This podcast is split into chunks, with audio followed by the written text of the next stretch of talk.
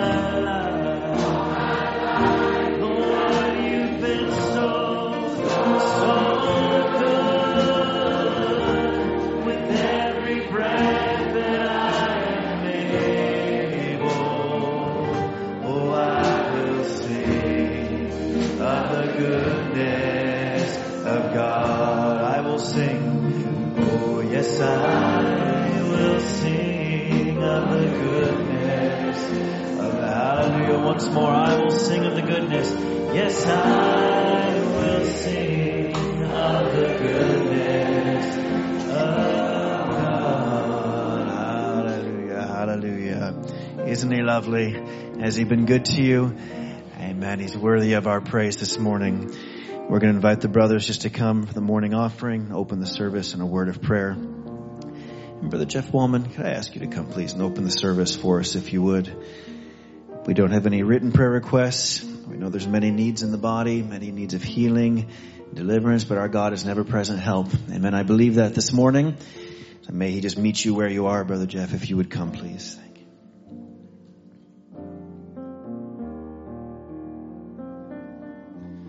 Bow our heads.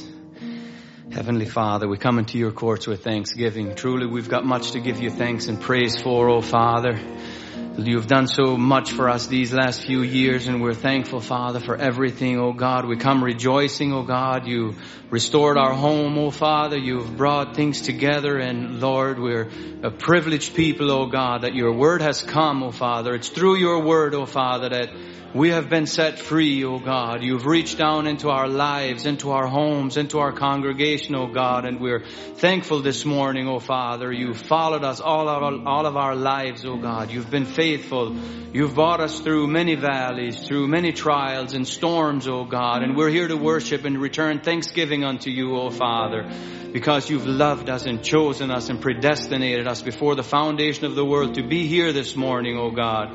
Once more, you have a word in due season for us, Father, and we're coming in expectation with our hearts open, Father, that you would come and make yourself more real to us and more known to us by the preaching of your word, O Father. We pray that we would draw near to you, O God. He said, draw nigh to God and he will draw nigh to you. Meet every need in our midst, O God. I pray anoint your servant as he would come to deliver the oracles of God to us, Father. We pray that you would just be with the offering as the people give of their increase, O God, and may the work of God continue and flourish in your presence, we pray, as we commit the rest of this day to you, everything that's said and done, every song that's sung, just be with your people as we worship you now in Jesus' name. Amen.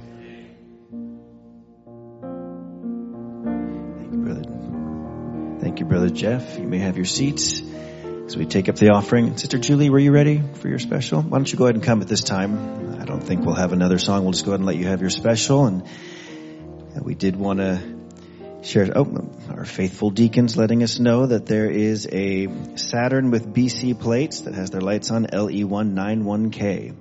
So if you want to have your car still working after the service, you might want to go check on that. And anyone visiting with us, we do want to extend a warm welcome to you this morning. As our brother Gab's parents are here, brother Guillaume, sister Natalie, God bless you.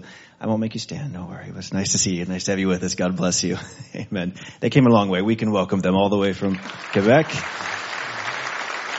Amen. And anyone else that's visiting this morning, God bless you. We're happy to have you here with us. We just trust you'll be blessed in the service this morning. We did want to remind uh, everyone of the meetings next weekend for the Anchor of Life Fellowship. They're actually going to be in Marysville. They're not going to be at their Renton location, but there's a Friday evening service at 6, Saturday morning at 11, and Sunday at 12 in Marysville. And if you'd like more information on that, um, well, I don't have it. So you can, I'm sure you can get it from Sister Megan, from Brother David, Brother Daniel. Amen. But we want to support them and just rejoicing in what God has done for their congregation. Amen. Sister Julie, thank you. Good morning, brothers and sisters. I just want to sing a song this morning, and it's from the Song of Solomon. Um, this this book is very precious to me, and I find myself often returning to it to draw closer to the Lord. And there's um, a passage in here that I want to share before I sing. It's very close to my heart, and it's a part of my testimony. And I just want to welcome the Lord into our midst this morning and make Him special as I sing this song. It's a song of love between the bridegroom, the heavenly bridegroom, and the earthly bride. And it's called uh, Hear the Voice of My Beloved.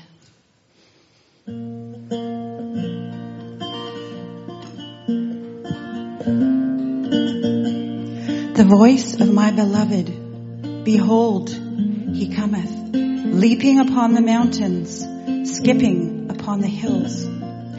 My beloved is like a roe or a young hart. Behold, he standeth behind our wall. He looketh forth at the windows, showing himself through the lattice. My beloved spake and said unto me, Rise up, my love, my fair one, and come away. For lo, the winter is past, the rain is over and gone. The flowers appear on the earth, the time of the singing of birds is come, and the voice of the turtle is heard in our land. The fig tree putteth forth her green figs, and the vines with the tender grape give a good smell. Arise, my love, my fair one, and come away.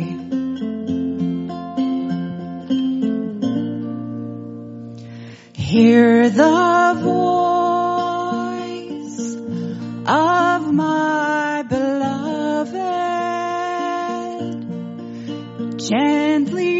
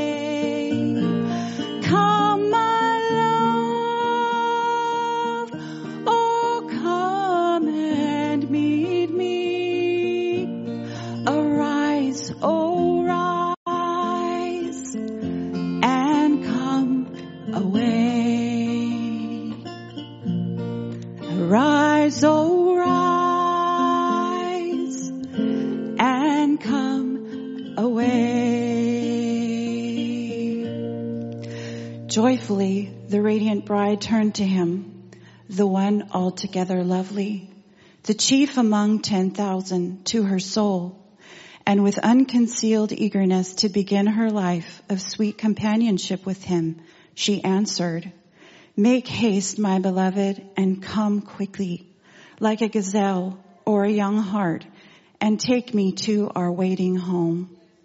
Jesus, take me to our future home. Arise, O rise, and come away.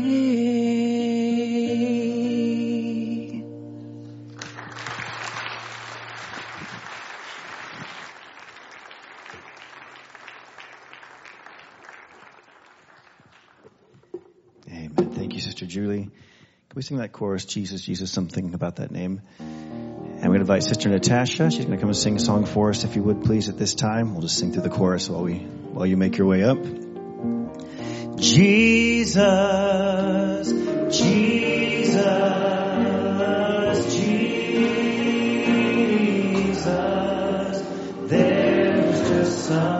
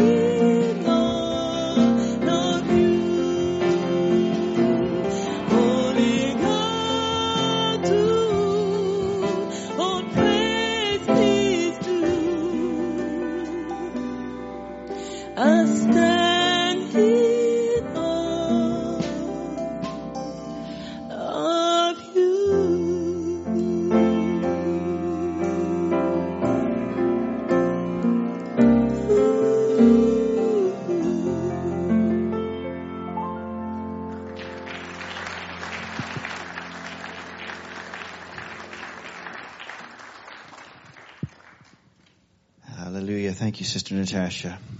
Amen. We're going to invite our brother Tom to come. I'd like to sing the song with you that the choir's been singing the last couple times. I speak Jesus. I just want to speak the name of Jesus. I think we know it well enough as a congregation. So let's just sing this as our brother Tom comes. Amen. We'll just turn to the ministering of the word. I just want to speak the name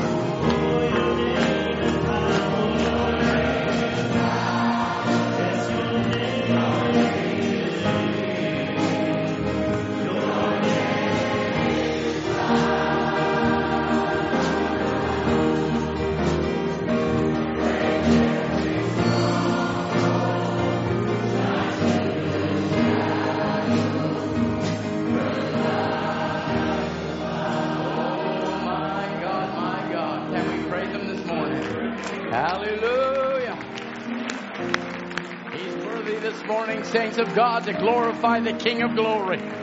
He broke every stronghold. Not of somebody else. Look at yourself. Look at those chains that were broken. His name is Jesus. Amen. Let's pray. Heavenly Father, what a wonderful atmosphere to approach the holiness of Jesus. Lord, we love your people. We love your word. We pray, God, that you will meet us in a very special way this morning. Lord, that we will proclaim the lovely name of Jesus. Lord, today we're looking to the author and finisher of our faith. Lord, speak to every heart, every soul, every life, from the youngest to the oldest, Lord. Those that have joined with us, bless them. Those that are away, bless them. Use this body of Christ around the world. We love you, Lord. We praise your holy name in Jesus' name. Shout Jesus from the mountains one more time. Let's just, let's praise him now this morning. Amen. This is your,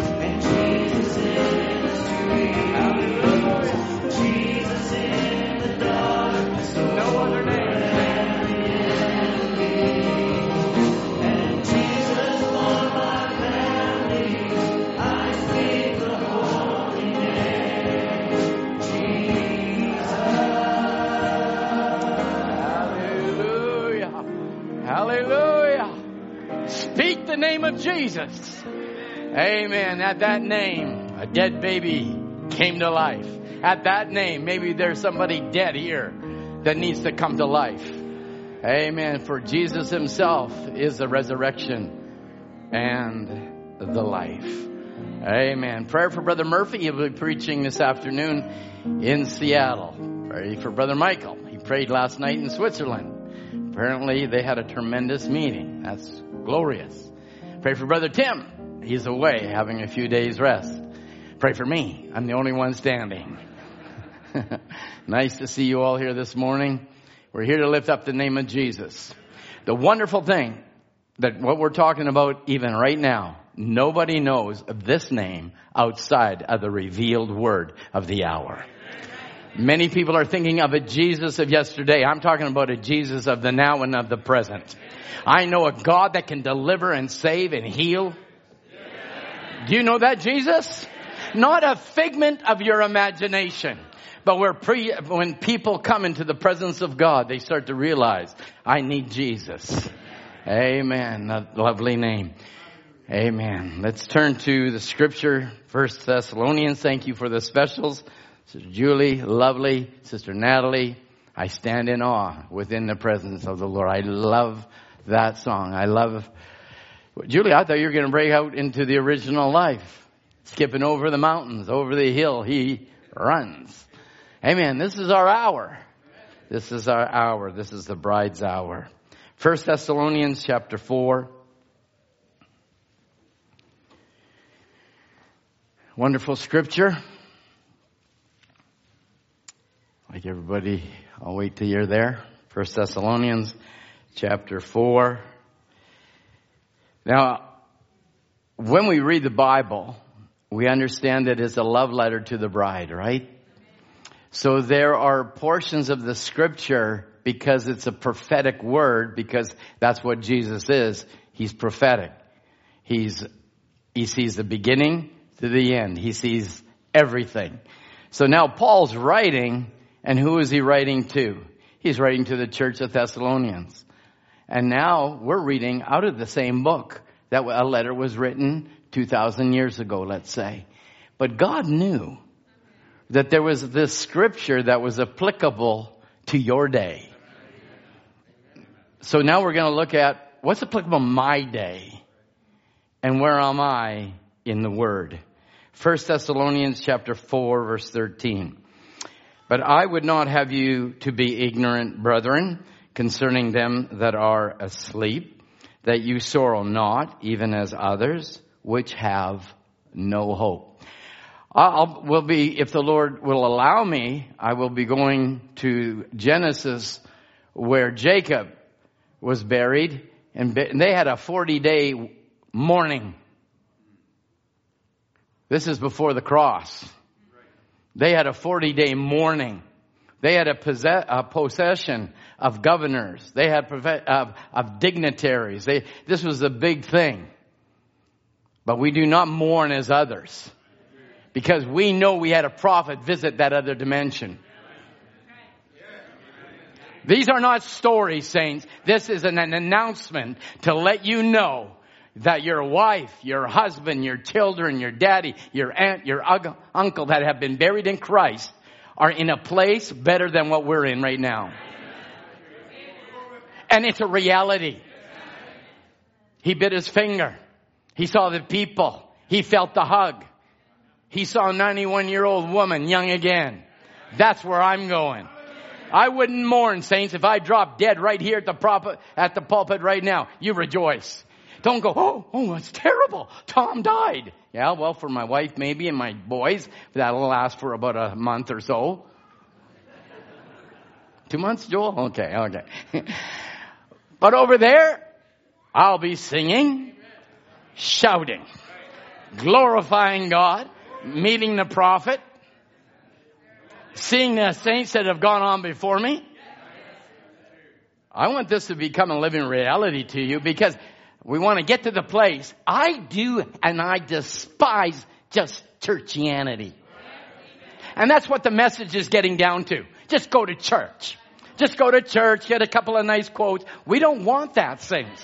We want the reality of the transformation from this world to that world. We need to keep it before our children. We need to keep it before one another. It's not just a couple of songs we sing. It's not just some words we say, but may we take on Christ, the Word. Verse 14. For if we believe that Jesus died and rose again, even so them which sleep in Jesus will God bring with him. Bury me in Christ. If you're not buried in him, there's no resurrection. I'm sorry. If you're not born again, saved, filled with the Holy Ghost, identified in his death, burial, and resurrection, there is no rapture for you. Wow, that went over big. I guess I got you thinking already, or you want to sit down. This is real. This is real, and it's happening right now. I am putting on my body change by receiving the Word of God for my day. If you want to eat sawdust or you want to eat just old dead carrion, you go right ahead but I want the fresh kill for where the carcass is. The eagles will be gathered. We want a fresh manna. We want spiritual food in due season. For if we believe that Jesus died and rose again, even so them that are asleep, if you want to look it up in the Greek, those that are buried. I, I titled a little message this morning, Buried in Him. If you're buried in Him, then you will rise with Him. I'm going to get right down to your address, young people, adults, I don't care who you are. If you are not saved, there's no resurrection. If you are not saved, you are, you are, you are ready for a tribulation. And let me tell you, saints, it's happening now. And if I was a young couple with a baby, I'd be pressing the kingdom like he never had before. You know why, saints? Hell is pressing itself. It's coming to your schools. It's coming through uh, every outlet possible. They call it wokeism. I'll tell you it's deathism. The only people that are awake are those that are in Christ Jesus.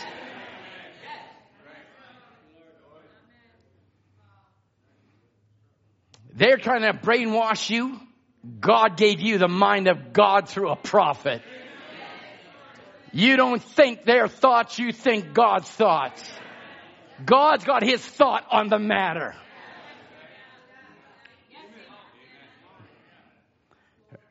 I'm trying to get off of 14. For if we believe that Jesus died and rose again, even so them that are asleep in Jesus will God bring with him. For this we say unto you by the word of the Lord. This is not the word of Paul. This is the word of the Lord. This was coming through a prophet, through God was using a vessel called Paul. So now I'm quoting Paul. Paul said, Paul said, prophet, Paul said. Does that, does that offend you? Would that offend you? Then if it was the Alpha church, there's an Omega church. If they had a prophet then, we got a prophet now. So if you aren't offended with Paul, you aren't offended with William Branham.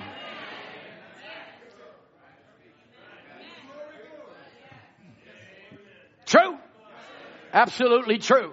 I'll stand with Paul and I'm not ashamed of the gospel. I'll stand with William Branham. I'm not ashamed of that gospel. But I don't want to be a hearer of the word. I want to be a doer of the word. And a doer of the word is somebody clothed with the power to perform the promise. We don't just preach a message, saints to God. I believe that scripture. I preached that years ago, preached it just a few months ago, but we are doers of the word of God. Clothed with the power, a promise to perform to what God called us to do. I want to point you to Jesus Christ this morning. A lot of people point for success. They want to point you to this. And I always ask the question when somebody's talking to me, what's your point? And your point is? Well, I'll tell you my point this morning is Jesus Christ. That's my point. What's your point? Why are you here? Why are you here? I want to ask you this morning, why are you here? Why are you here, Dan? Why are you here? Just to hear Brother Tom and give another hour? But do we want to hear from the throne of grace?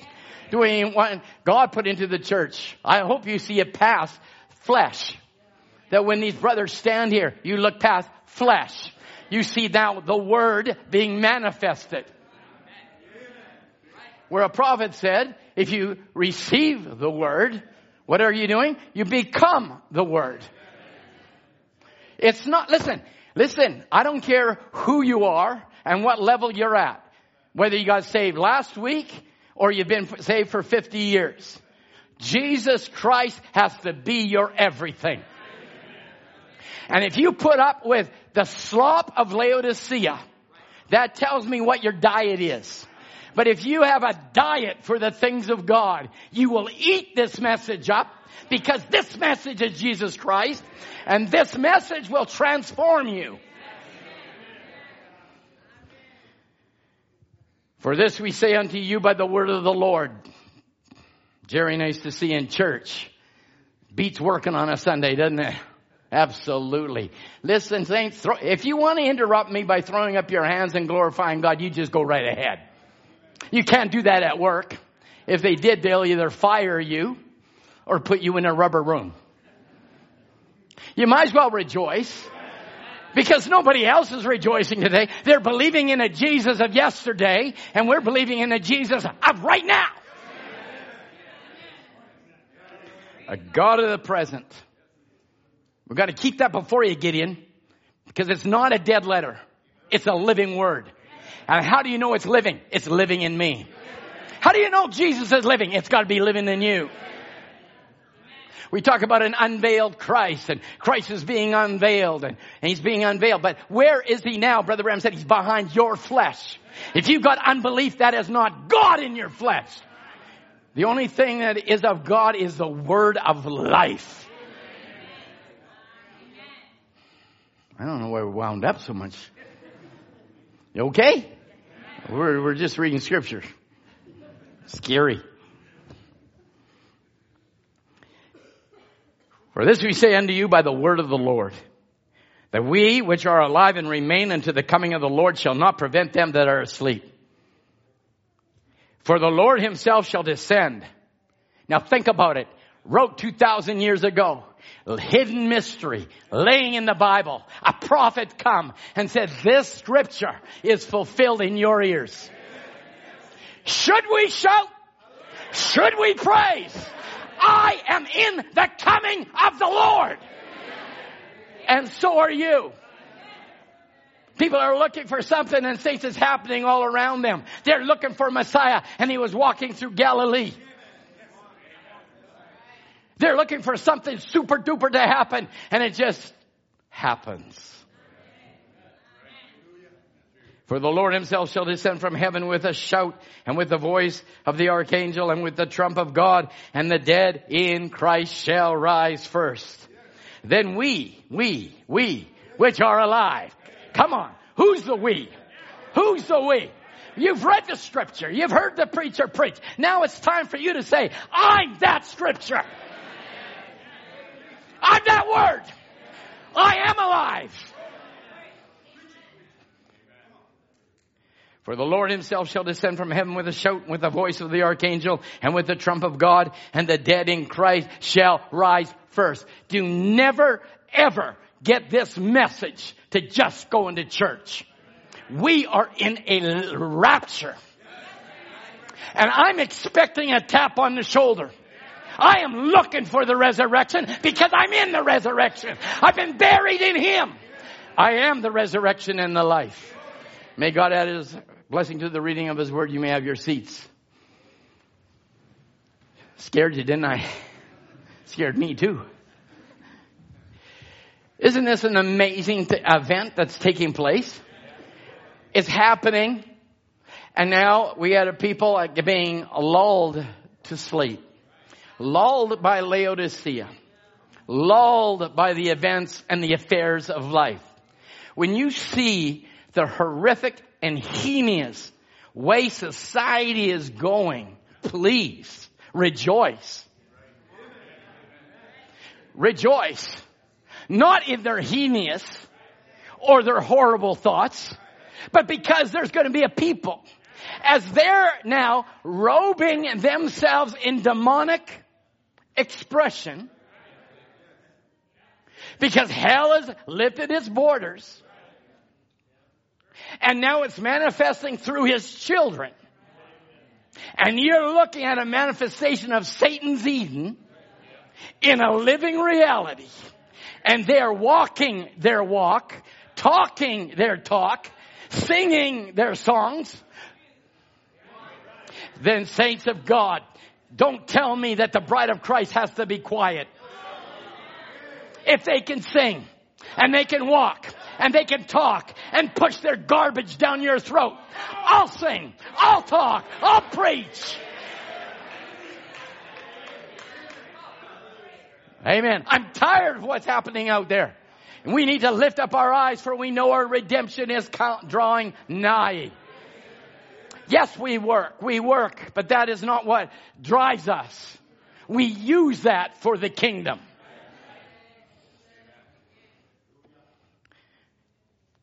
We which are alive, we that are energetic, we that are flourishing. Mm-hmm. Mm-hmm. Mm-hmm. Shall be caught up together with them in the cloud to meet the Lord in the air. So shall we ever be with the Lord. Comfort one another with these things. So now we're in the house of God. We're sitting in our places with sunshiny faces. As the little Sunday school rhyme or song is said. But, and we are the bride, not the church. We've been changed from church to bride through the opening of the seals. I no longer call you church. I call you bride. And I, I trust my wife feels very content by being my wife. I trust you feel very content that you are his wife. That you have a peace of knowing your husband is taking care of you.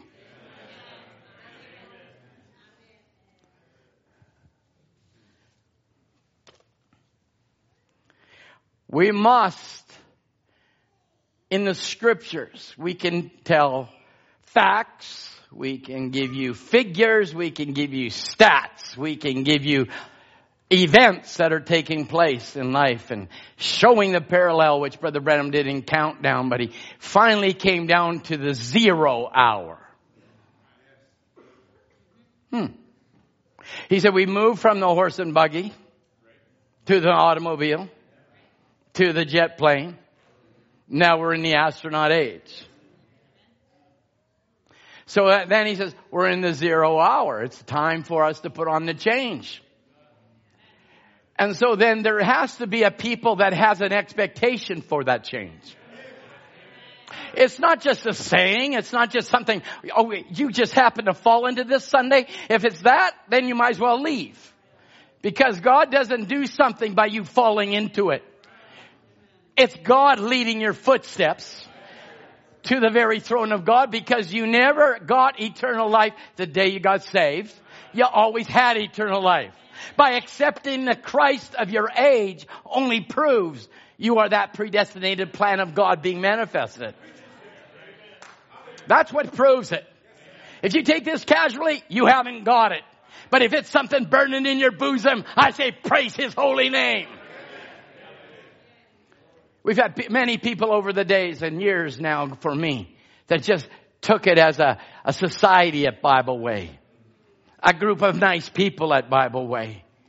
What can I get out of the relationship from somebody if I'm here at Bible Way? And that's why I always say to the insurance brothers that sell insurance, do not look at Bible Way or this church as your selling grounds. You don't use the body of Christ. You lift up the body of Christ.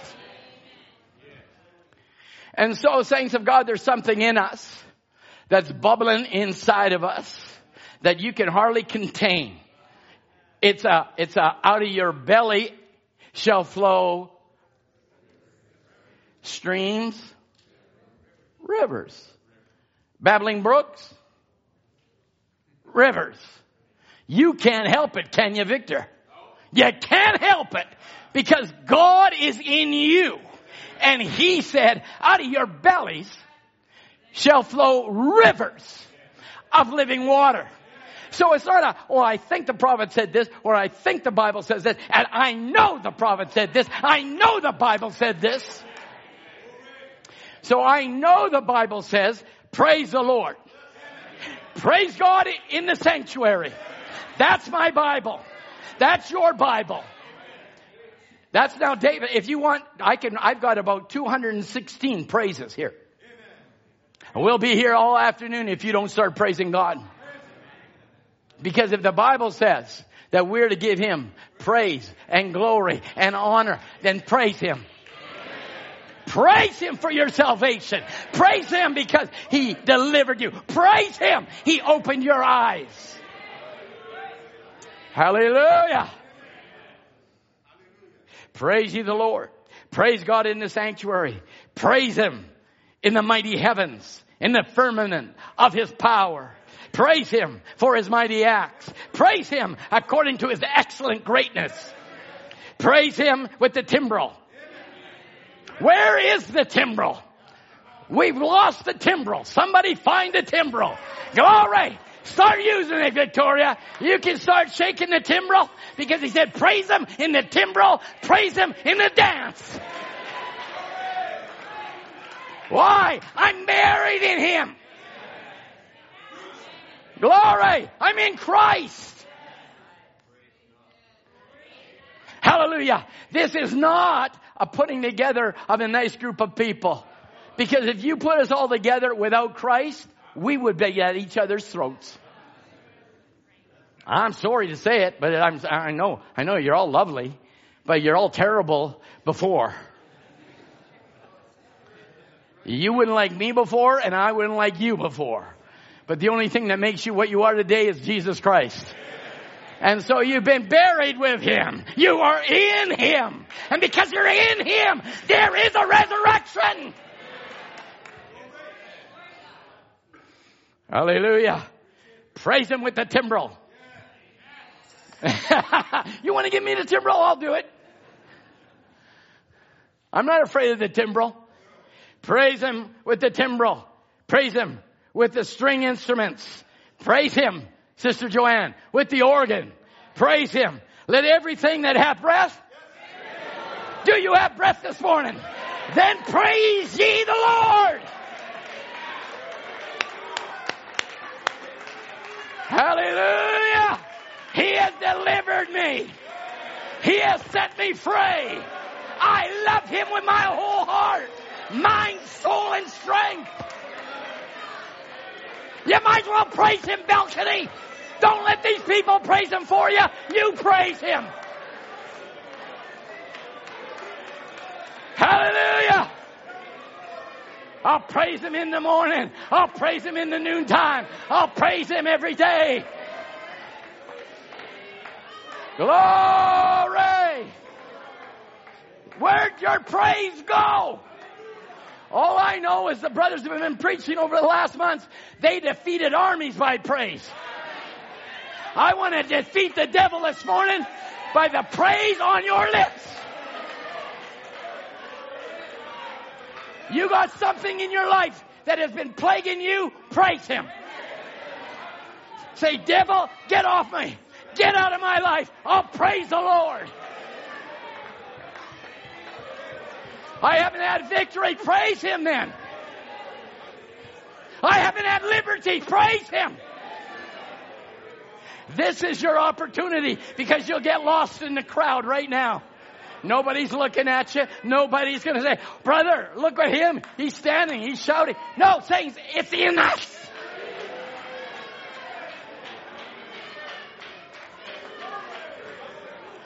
How about that man? How about that man in the book of Acts that was standing at the gate beautiful? Hey, here he was. He was in need of something. He was in need of Jesus. He was in need of the Word. And Peter was carrying and packing the Word. He said, silver and gold have I none, but such that I have, I give you thee. In the name of Jesus, rise up. What did he do? He jumped. He ran. He praised.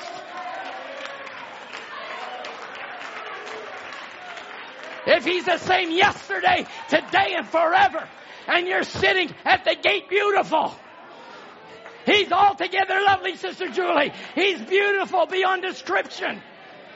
If you're sitting by that gate, his gate, who he is, he's here to deliver you and set you free today.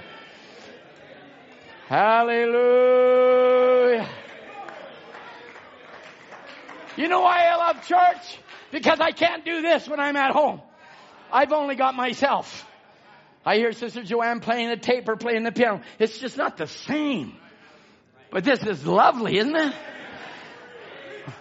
Now, I was glad when they said unto me, let us go to the house of the Lord. I'm going to see brothers praising God, sisters glorifying God, delivered by God, filled by God, acting like God, speaking like God. Hallelujah. Let the whirlwind come. Let the sweep move over us this morning. That's what I'm looking for, Nathan. I'm not looking for nothing else. I'm not looking for anything else but the sweep that goes over the bride. I want to be changed. Comfort one another in these words. We who are alive and remain shall be changed in the twinkling. Brother Brown said that's even faster than your blink. Think about it. Twinkling of an eye. You're going to see a young man young again, an old man young. Hey, Brother Roy. Yes, sir. We're going to be praising God. If anybody's going to praise Him, you and I are going to do it. We'll be arm in arm glorifying the King. Hallelujah. We need to be praising Him more, not less. Praise God. I had a testimony from Brother Ron Spencer. This week I talked to Brother Ron and greetings from Brother Ron Spencer, Brother Andrew Spencer, the saints in, in Elkton, Virginia. And uh, I was wanting to know, of course, how he's doing. He said, ah, I'm doing fine. He said, I just, just had my MRI just done and nurse came into my room and she, a new nurse, she looked at my chart. She looked at me. She looked at my chart. She looked at me. She looked at my chart. She looked at me. She says, you don't match the chart.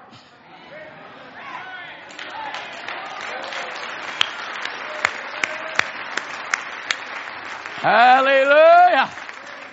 Glory. The world, we don't match their chart either. They got their charter of rights. I don't match them. They got their church charters. I don't got that. I don't match them. But I have a word. And I match the word. So Brother Ron was saying, an incredible thing happened to us on Sunday. This was last Sunday, a week ago. He said, incredible thing. We had a lot of visitors. I said, oh great. I said, it's always nice having summer. You lose some and you gain some. Families come and they go. They come from for holidays and some leave for holidays and it's a little bit of a change. And he says, there were some lots of visitors. So I, I said to the deacons and the trustees, I said, just go buy a whole pile of pizzas. Cause they have pavilion, like a pavilion in the back of their church. And he said, we just want to feed everybody and have fellowship. I hope I'm saying it right, Brother Ron, because I know he, he listens to us sooner or later. And he said, I saw two gentlemen sitting over there and I thought I'd introduce them. They're, they're visitors. He said, I introduced myself to them. So he said, I went over there and, uh, he said, just as I was walking over, the Holy Spirit said, you prayed for that man 20 year ago, years ago on an airplane. He thought, you know how that goes. So he says, okay. So he goes over there and shakes one of the brothers' hands and said, God bless you. Then he sh- shakes the hand of the man that the Lord told him that he prayed for. He said, he said, the fellow said to brother Ron, nice to meet you. And Ron said, we met before. Ah, he says, we've never met before. This is the first time I've ever been to your church. He said, no, we've met before. He said, we have met before. He says, remember on the plane, I was sitting by the window and there was a chatterbox in the middle. All of us have had that. Couldn't be quiet. And then finally asked Brother Ron, what do you do? Well, you know what happens there.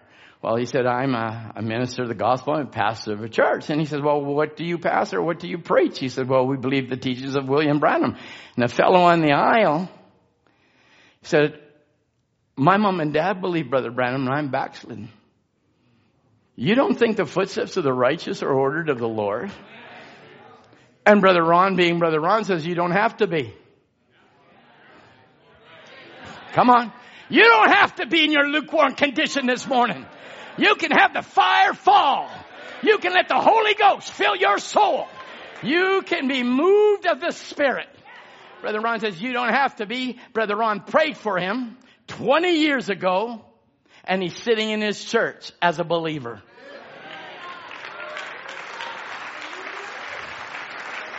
Glory! That's the God we serve. We don't pray amiss, we pray with intent. You say, well, I haven't got my healing yet. You will. I haven't got my son yet. You will. We are Abraham's faith royal seed out of Christ himself. Do you believe? Abraham staggered not at the promise of God through unbelief, but was strong giving. Praise him. He was strong giving. Then praise him. Praise him for your unsaved son that will be saved.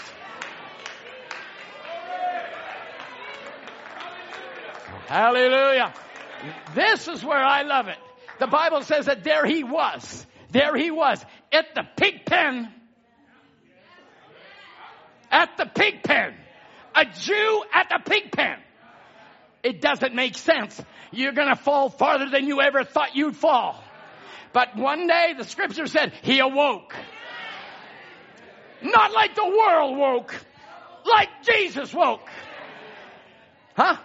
And he awoke. Said even my father's servants is better off than I am. And my, my Bible says he awoke and he arose. A lot of people wake up, oh, I'm lost, but they don't arise to go back to the Father. He did, and so will yours. Come on, say amen. If God saw that boy, God sees your child. Brother Branham said he doesn't love one better than another. No, sir, he loves us all the same. Praise the Lord. So will the prodigals come home? Yes, they will. Are the prodigals coming home? Yes, they are. Hallelujah. Glory, glory, glory, glory, glory. Hallelujah. So my Bible says, Sister Dana, my Bible says, which is your Bible, in first, uh, second uh, Corinthians. Say it correctly, Tom. Second Corinthians 9 and 15. Thanks be to God for his indescribable gift. My, he's indescribable. Can I give you a couple of definitions of indescribable? It's beyond words. People say, well, I got the definitive revelation of what God is. Well, you heard Wednesday or a week last Sunday, God's an infinite God. But we just don't want an infinite God out there. We want an infinite God in here. So this God, this undescribable gift of Christ is without words. It's beyond words. It's unspeakable, indescribable. Oh, oh, too wonderful. That's this indescribable gift that Jesus Christ came into the world to save sinners. Come on. Come on. You should rejoice over that. Jesus Christ, the Almighty God who is indescribable, came down to give you victory. And the only reason why you don't have it, you don't want it. Whoa. You, thank you. Who, whoever said that, thank you. Huh? The only reason why you don't have victory is you don't want it. He is my victory. He is my Jehovah Nissi. He's mighty in battle. He's the mighty God. He's my El Gibbor. Come on, I preached on that years ago. He's mighty. You limit him. Your gray cells. This stuff limits God when he's unlimited.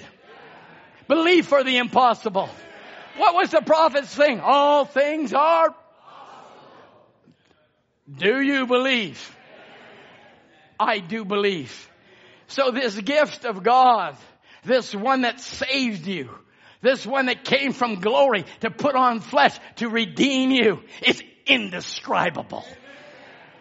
You say, I know Jesus. Well, how do you, how, how do you actually even say that? I'm aware of Jesus or I am, what? I am connected to Jesus or I have knowledge of Jesus.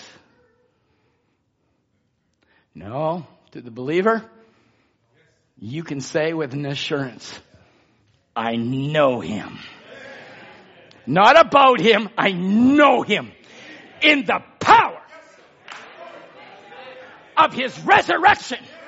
Because I was with him at Calvary. I was with him in the grave. I was with him when he rose. I was with him. Hallelujah. Get buried in him. Hallelujah. Buried in Christ. It's hard. I said here, it's hard to elaborate, to describe. I am so inadequate to explain just this one thought of Him being indescribable. It's incredible that God, this gift of God, that was given to humanity, and yet humanity refused him. But the redeemed, the seed gene, the predestinated, the known, the called, they praise him. Because they've come from him and they're going back to him. There is no God like our God. I feel like singing. There is no God like our God. I wish I could sing like Ryan. I wish I could sing. But there is no God like our God. You know, I, it baffled my mind when, when Aaron fashioned a bull, a golden bull, and said, this be the gods that brought us out of Egypt. Ridiculous. When God came down with a pillar of fire, anointed a prophet, spoke plagues, spoke the word, delivered him through the Red Sea. And they get it to a bull. They get it to a church. Said their church is the one that's going to save us. Churches don't save nobody. Jesus saves. Jesus saves. The Word saves. The living Word saves. People say, ah, oh, they title their church called the Living Word and they're dead.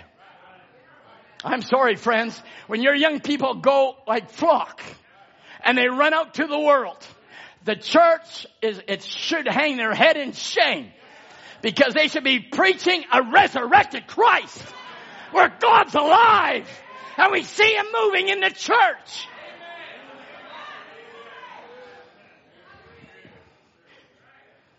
Listen, Jesus called the Pharisees snakes in the grass.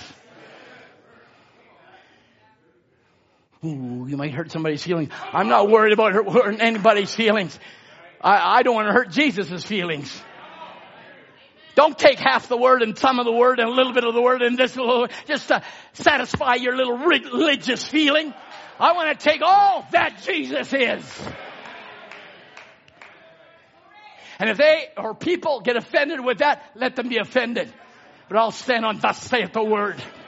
Listen, there's no other vindicated prophet on the face of the earth outside of the Lord Jesus Christ.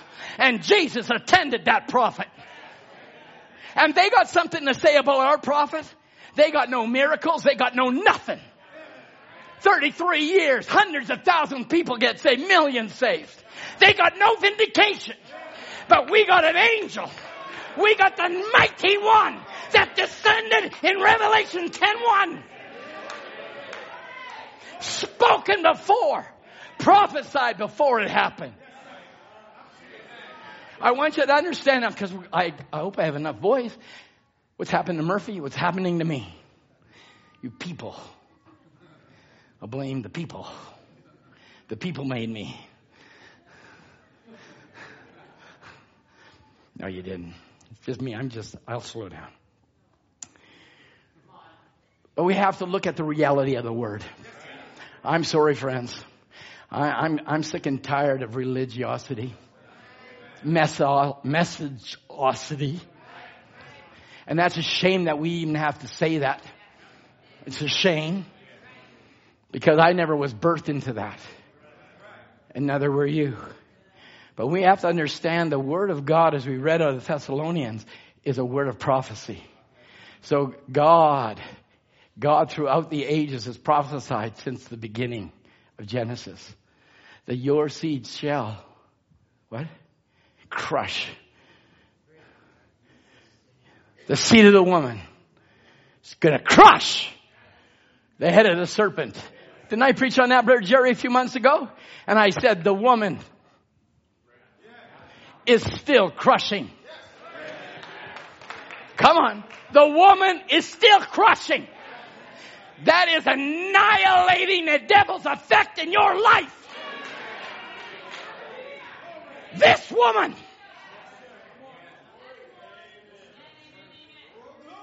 Hallelujah. We don't put up with nonsense. We don't put up with sin. We don't put up with makeup. We don't put up with tight skirts. We don't put up with high heels. We don't put up with tattoos. We don't put up with rings and noses. We don't put up with rooster tail haircuts.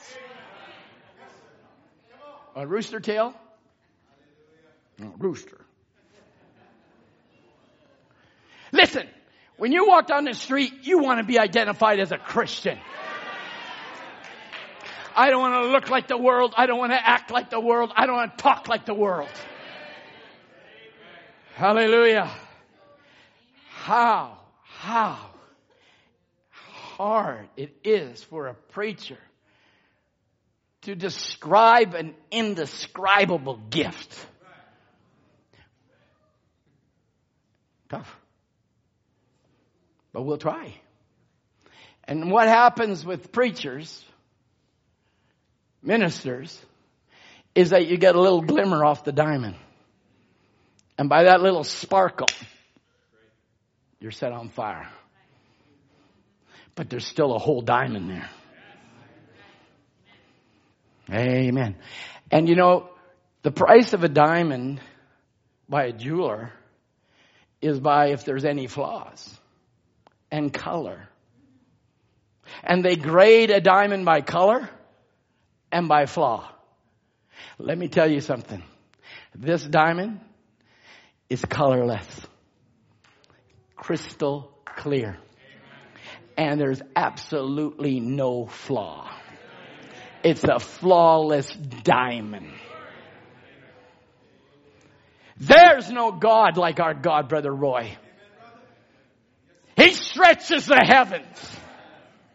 They send out these Hubbles, as we've been told, and you've seen us all preach on trillions and gillions of galaxies. And now they got this Webb telescope that's even bigger than a Hubble and it, way out in space, discovering galaxies that they haven't even known existed. Well, of course. I, and they, they spent $50 billion. They could have gave me a million. And I could have told them that. Even 500,000 would do. Because our God is an expandable God. When He creates, He always creates. He can't stop creating because that's an attribute of God. Hallelujah. And he stretches the heavens and the people marvel at it, but they won't give God the glory. There's no God like our God. He stretches the heavens, this great being that's undefinable, beyond words, indescribable, unspeakable, oh, oh, too wonderful. This gift of God that was given to you and I to deliver us from sin and guilt. This is what I really don't get. And please, somebody help me. If you want to come speak to me after the meeting, please tell me. Why isn't there a joy unspeakable? You can, I, okay, you say, okay, I'm quiet. Okay, be quiet, but at least smile. At least smile. Uh huh. Uh, you know, boy, I, I got loosed out of jail. The jailer says, get out.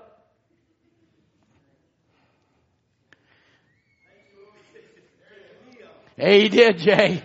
He surely did. And we think, well, I heard that before. Get over it. I've seen a guy bat baseballs t- thousands of times. Don't you have something new? Stupid bat, ball, boom, whippy. And people pay hundreds of dollars to watch a baseball game that they've watched before and before and before and before and before and before. Or a football game. Boot. Boot. Oh, he lost 10 yards. Whee! Really? And they think we're crazy. Come on, people. We're not crazy. No, sir. And I'll tell you what, they go to the football game not sad. Uh huh. Hey man, I got a hundred dollar ticket. I got the nosebleed seats. And they're excited with the nosebleed seats. Doesn't that sound weird, Billy? Huh? And but the guy that's got the money, five thousand bucks, he's got the box seats. He's got his popcorn served to him. He's got his drink served to him. He's got his hot dog served to him. And their team loses. And he goes away like this. When he came in all excited and defeated, we come in like this, but surely we should go out like this. Uh huh. Mm-hmm. Uh huh. Yes, sir. So I'm you say, well, Brother Tom, are you looking at us when you preach? Oh, I do. I do. And I get to see you frown, smile, sleep, rejoice. But not so yet this morning, so I won't hold you that long since we're only on half my first page. And this time I promise you, my watch will work. Do you love the Lord Jesus? I, I know that's a, like a redundant statement, but it sort of gives us a time to regroup our, our hearts and our minds to get ready to take the next step. But there is no God like our God. He's indescribable. He's wonderful. He's mighty. He's awesome. Does, can't you see how ridiculous? We're going to have to have a new language. It won't be French. I'm watching. It won't be German. It won't be Norwegian. And certainly it won't be English. We'll have a new body with a new language. Why? Because in this language it's so frail. Because I want to praise Him. Oh, for a thousand tongues to sing. But look what Brother Branham said, and we've used this. I love this quote out of Christ's Ministry, God revealed. He couldn't do it as the great Jehovah. He couldn't reveal himself as the great Jehovah who covered all space and time and eternity. He couldn't do it. He's too great. He's too great ever to be revealed to people because it would be too mysterious. How could the great being that never did begin and after he went beyond the cycle of a hundred of billions and trillions and trillions of years of light space and on out into infinity, into eternity, and a great, great creature that was all that and still is. Tell me, how do you define that? But God, rich in mercy, wanted to reveal himself. This great being wanted to reveal himself. So what did he want to do? He loved fatherhood. So if you love fatherhood, he needed sons, daughters. So he wanted to do it. He loved fatherhood. And the only way he could do it was to become a son of man. A son of man. That's the reason Jesus kept saying, the son of man. The son of man. It didn't know what he was, they didn't know what he was talking about. But he reveals himself or unveils himself. He takes the cover off the image so that you can see what's behind the veil. They didn't know what he was talking about, many of them, but now you get it.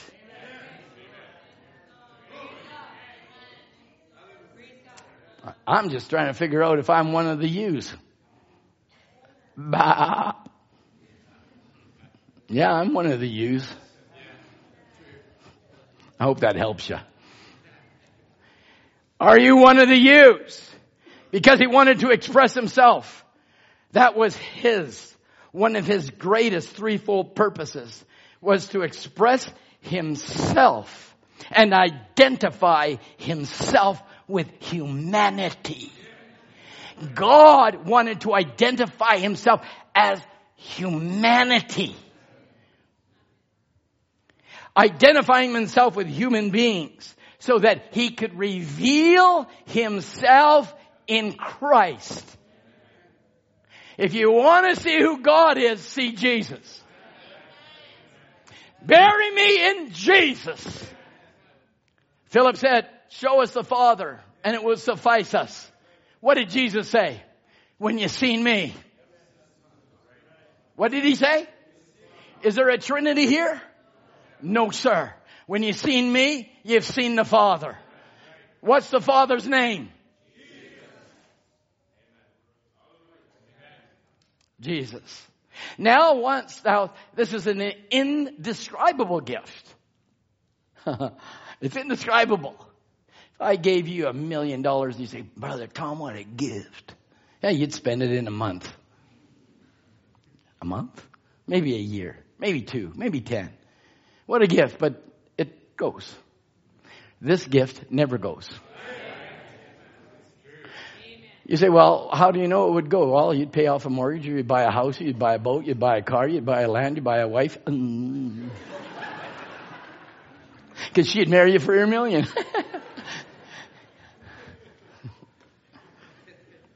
I told you it'd go. As soon as you do that, it's gone. Who said right?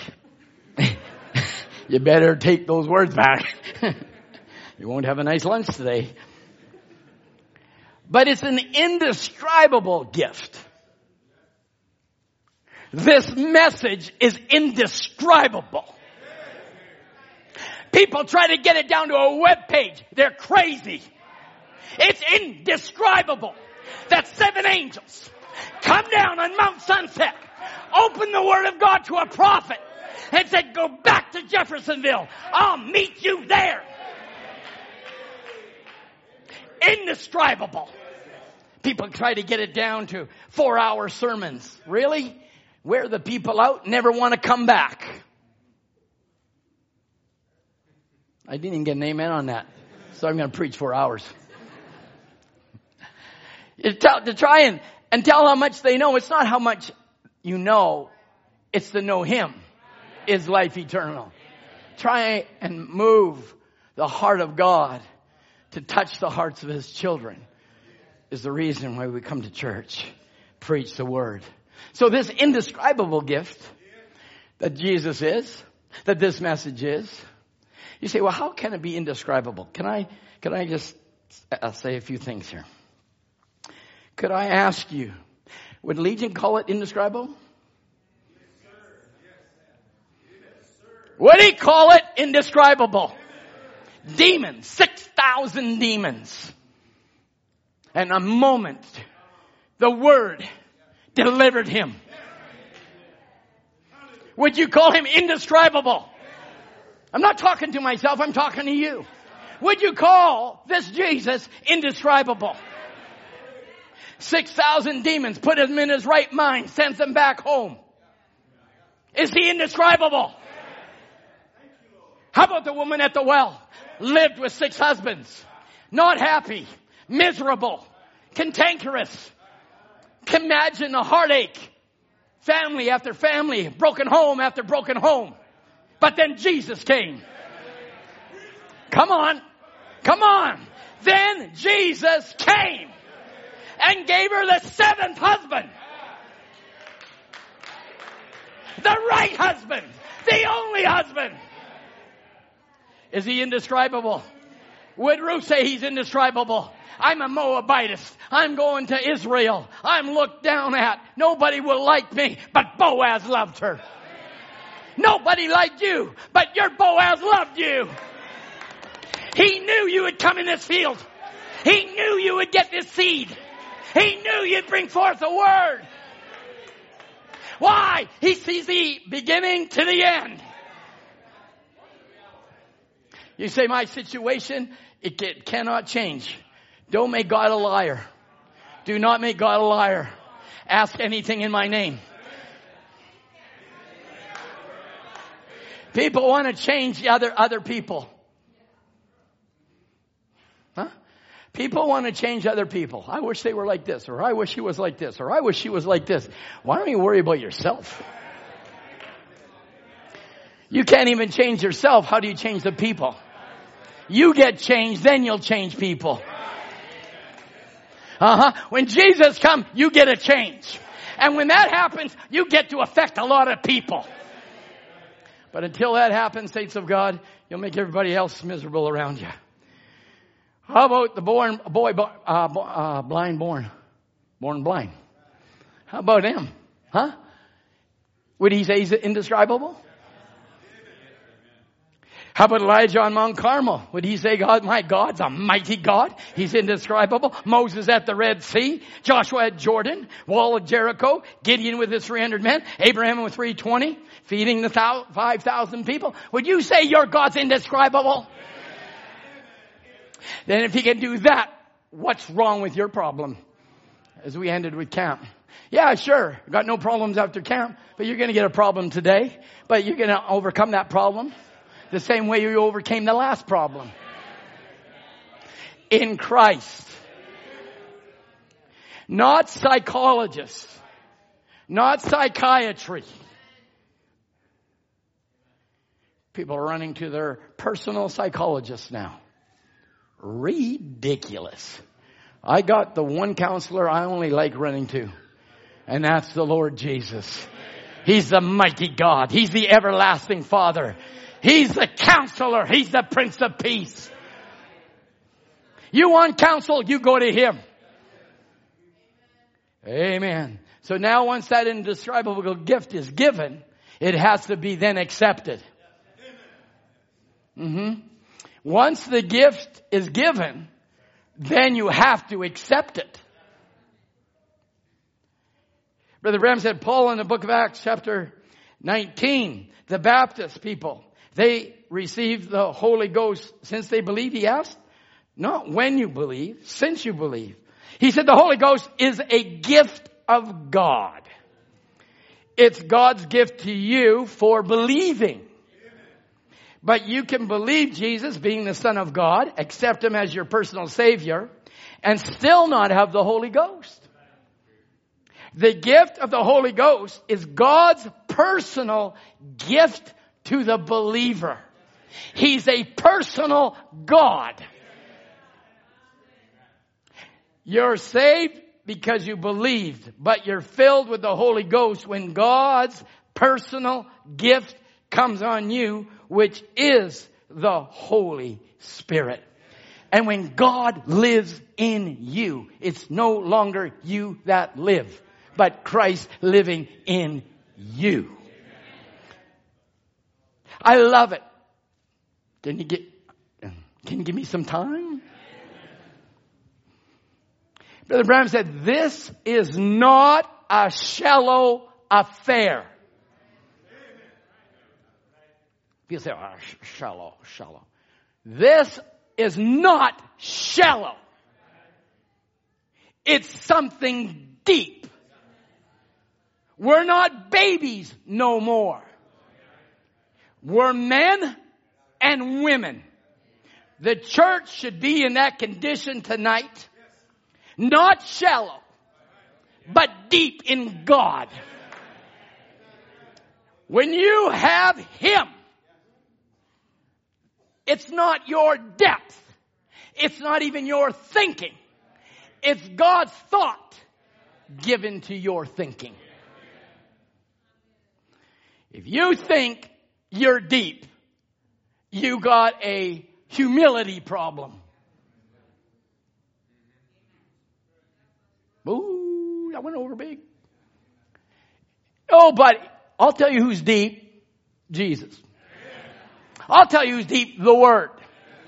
Because things of God, when you think you're deep, you're not deep. It's like somebody saying, I'm humble. I'm a very humble man. And you're lucky to have me around you. Well, the very fact you're saying you're humble, you ain't humble.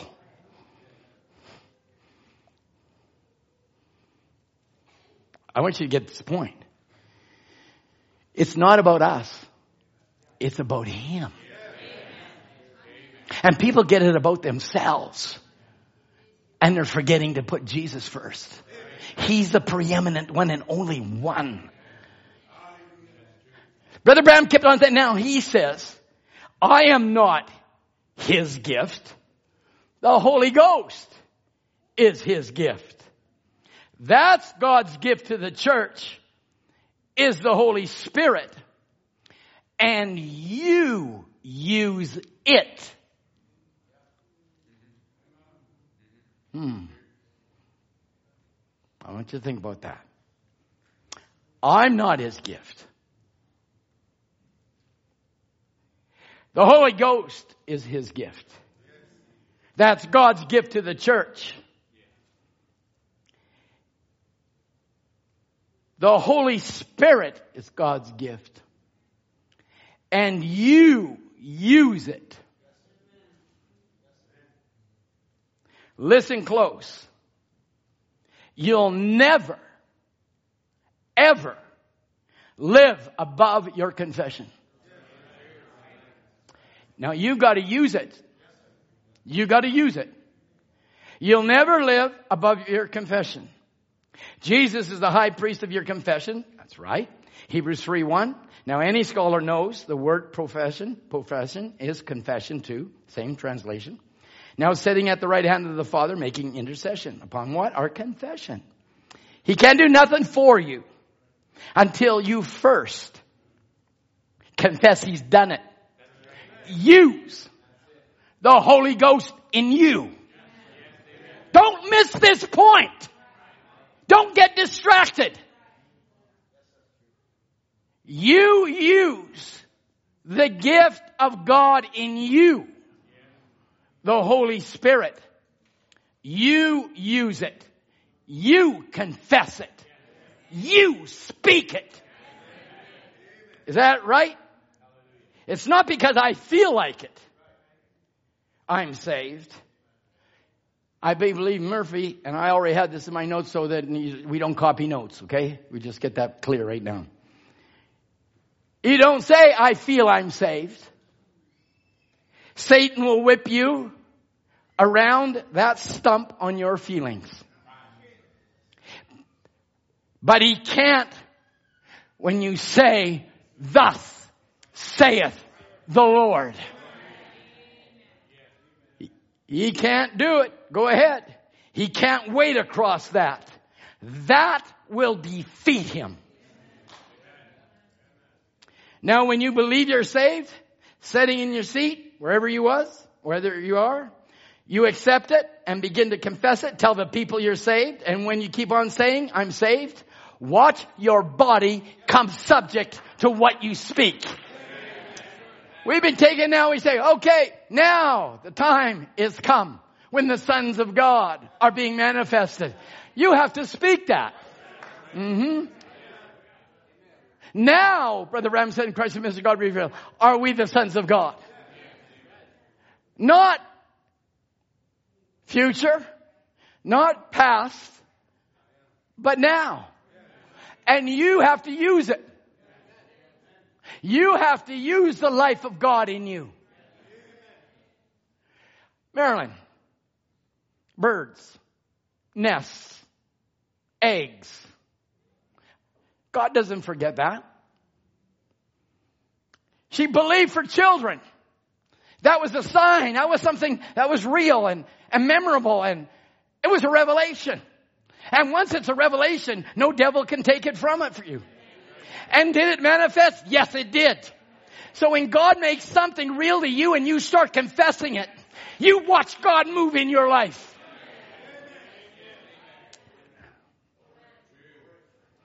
I remember when, when, when we were told that we couldn't have children, I remember expressly, and I said to, I remember Joanne, she come back from the doctor, I remember, I said, remember sitting in my little rocking chair in, in Brookswood. We had a little home up in Brookswood. I had the little lamp there and I, I was reading a message book.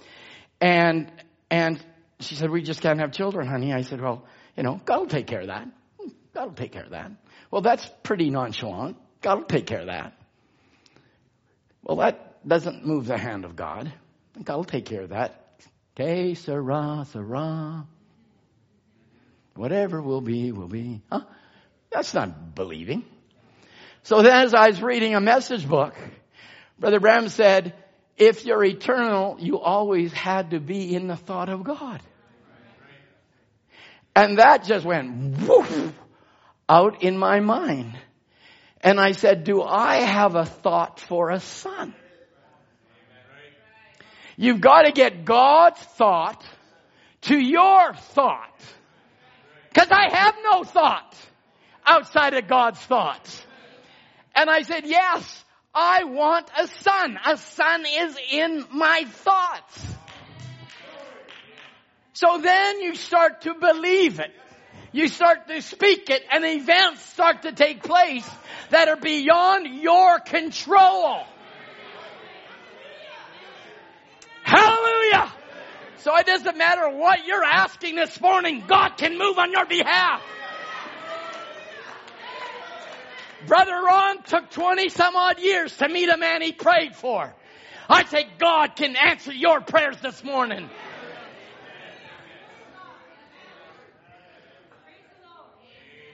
Hallelujah. Praise be to God. He's a risen Savior. He's a God that's present. He says, and there isn't any difference in you. You just have to believe it, keep confessing it, and watch it work its righteousness. Brother Reed, let me help you here. I was born in Cloverdale. Cloverdale was a hick town. Zero amount of people here. Like whatever you see here was not here.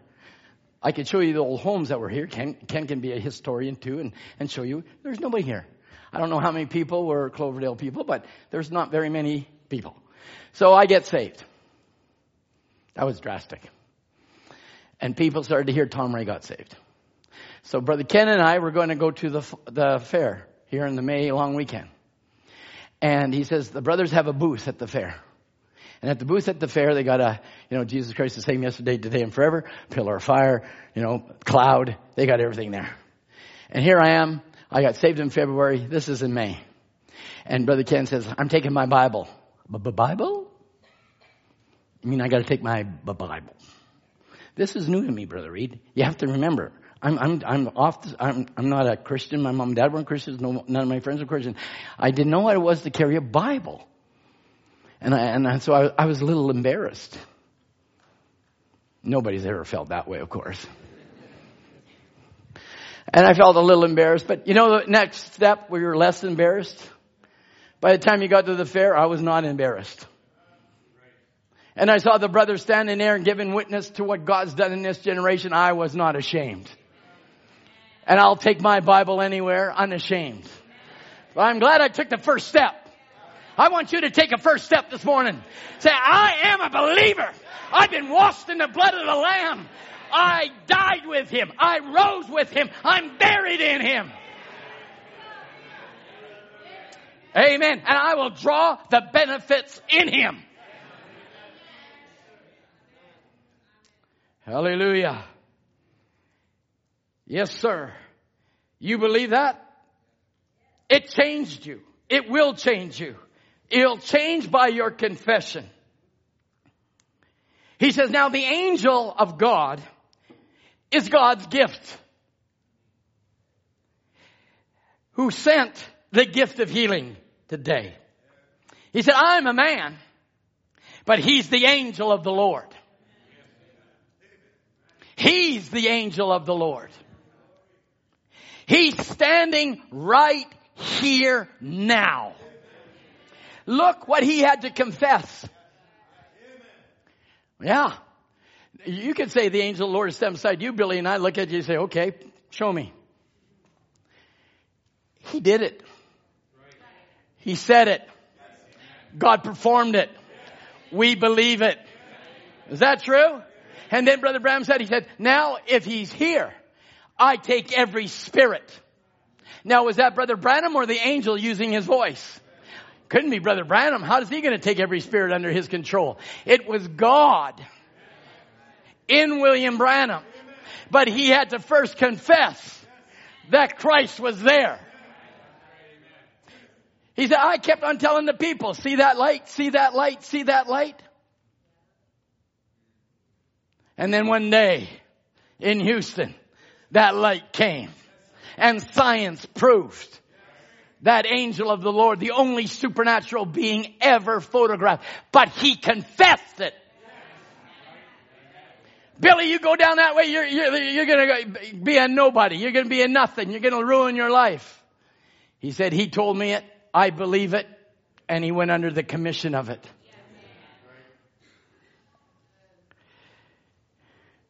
I wonder whether or not you can believe what the word says you are. We've heard the term indescribable, but there's another term that can be used. It's phenomenal. Linda. We were away this a couple weekends ago, or a couple days in the week between uh, services. Over at Victoria, we took Brother Wayne and Sister Carissa, and the word that was used so often was phenomenal. Nobody here uses that? Or are you just waiting for me to make a statement of some kind? Brother Branham said, it was very phenomenal. Of Sarah's womb being dead before Isaac came. God just let it go. She was 60 years old. She got the promise. She was 90 years old before the seed ever was conceived. It was perfectly, absolutely phenomenal. So yes, go ahead and use the word phenomenal. The prophet used it. It's phenomenal that I'm standing here. and the man that's born again. Ben, how about you doing up there? You're not only high up, you're high up. Brother Branham said the man that's born again is phenomenal. you say, well, I'm just nobody. Your prophet called you phenomenal, Paul. Any man, every daughter that's born again by the Spirit of God is phenomenal.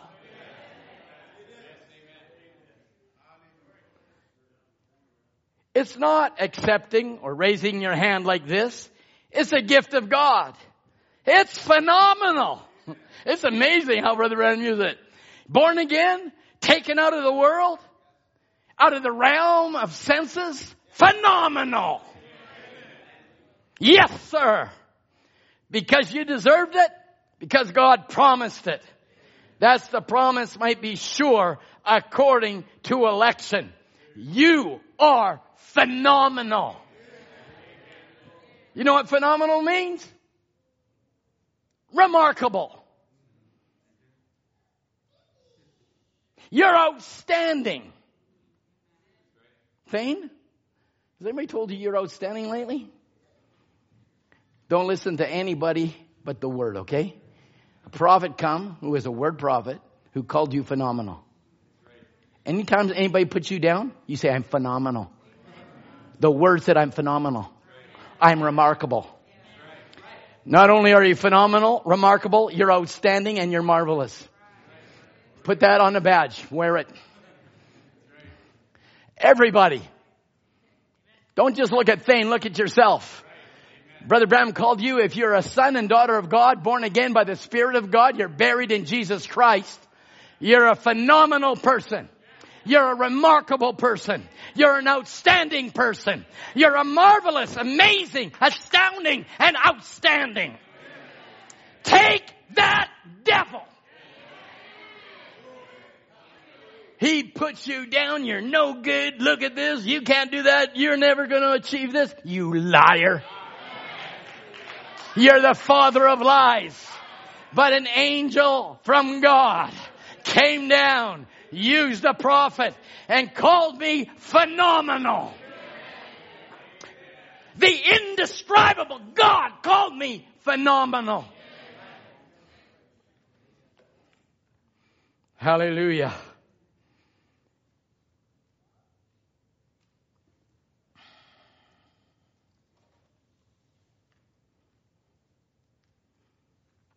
Where are we at? Where are we going? What's about to happen? Let's have a first slide, please. What was the Great Commission? Go ye in all the world. Preach the gospel to every creature. Is that, is that what Jesus said? Come on, I, I, I don't want to lose you. If, if, we're losing you, we'll just pray and go home, okay? Just, if, can you give me a few more minutes? Jesus said, go ye in all the world, preach the gospel to every creature. Right? Baptizing them in the name of the Father, Son, and Holy Ghost. Is that what he said? That's what he said. So now, that is our great commission. That has been the vision of our pastor. That has been the vision of this church. True? Listen, I remember when we were in a little office over Aaron's Pizza, and nobody here probably even knows where Aaron's Pizza is in Cloverdale. And the first three slave duplicating machine was put there. And we duplicated tapes and Brother Biscoe traveled and he saw that people were not, had any tapes, had any books. And so the burden on Brother Biscoe's heart was, let, get the people, let the pastors get the tapes of the message. So Brother Branham says here, so I've watched for, for something. Has it slipped by us in humility and we missed it? Has it gone and the church is left here in her sins? If that be so, then it's later than you think. If not, then there's coming one with a message that's straight on the Bible and a quick work will circle the earth. The seeds will go in newspapers, reading material until every predestinated seed of God has heard it. None of them will come unless the Father draws them. And everyone that the Father draws will hear it and come. They'll be the predestinated seed that hear the word. Next slide. And now, he's here. The one that you got the picture of the pillar of fire that led the children of Israel. I say that, I say, where am I? I say that in the name of the Lord. And now in the name of Jesus Christ, I take every spirit under my control for the glory of God, for the healing of the sick, delivering evil spirits. And God be merciful to the critics and to the unbelievers is my prayer. Now hold that shot there. You can take Christ is the mystery of God revealed. Identified Christ throughout all ages. Brother Branham starts saying that pillar of fire was the same one that was with Moses. You stay with me. The same one that dwelt in Jesus Christ. The same one that knocked Paul off his high horse. He said it's the same one that parted the Red Sea. Is that true? Then that God is present this morning in a people. He's indescribable. He is phenomenal. And you can do all things through Christ. All, all, all that was in God, He poured into Christ. All, all that was in Christ, He what? Who's the church? Come on. Who's the church? Confess it. Use it. Speak it. Hallelujah. What good would it do if I gave you my car out there if I didn't give you the keys to drive it? You'd have no power. You need the key to unlock the ignition. Jesus Christ gave us the key to unlock the power. Use it.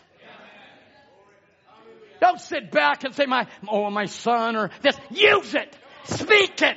Tell him. I know what I'm talking about, saints. You can ask my sons. I spoke it to them. I wept with them. I cried with them. I was willing to give up my ministry for them. Because I didn't want to have a ministry if they weren't here. Speak it. Watch God come behind you. I'm not talking airy fairy things. I'm talking a living reality. My boys could correct me right now if that wasn't true. And they would. Let me tell you, they're men. sat on the floor, wept, cried, son, don't go that way. You do it. I'm over. I'm done. And it wasn't a tool to keep him. It was to let him know how serious dad was. Yeah? We need to get serious sometimes. We're in a serious hour. I don't want to see you go through a tribulation. I don't want to see hell. Listen, if they got these murderers that are going into concerts and, and cinemas and schools and, and they're mowing people down, the insanity you watch when the Holy Ghost gets lifted off. Listen to me, you young people up there. When the Holy Ghost lifts off and we're gone, hell has its way. The only reason you're safe is because you're under the protection of the blood of Jesus Christ. They wept, they cried at the Exodus hour. If you didn't have the blood, you died. That's true. Whether you're an Egyptian or Israel, a Hebrew. If you didn't have the blood on the door, the eldest died. If you don't have this blood, this word, this message, I don't care what the critics say. They say, do you actually believe you have to believe this message to go in the rapture? They haven't got a revelation. The message is the rapture.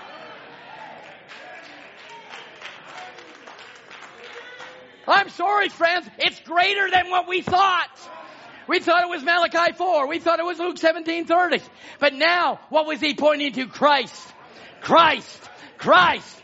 What was he pointing to? The word born bride.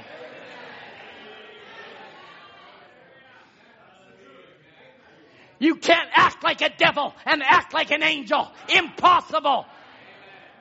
You're either an angel or a devil. God can't be two. Nope. You want to live with the devils? Have at it. Have at it. But I get myself around a message, a word that's being preached in its power, where people are getting delivered and saved. Yeah, you go on that board. You see the answers to prayers.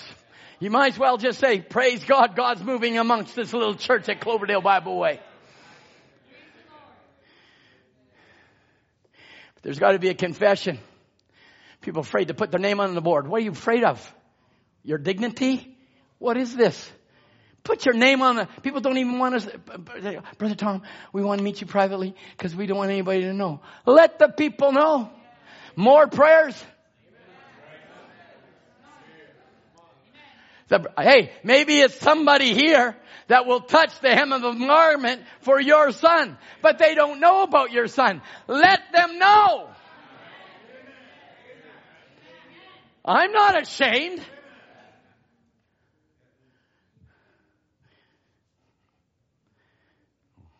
Where am I at?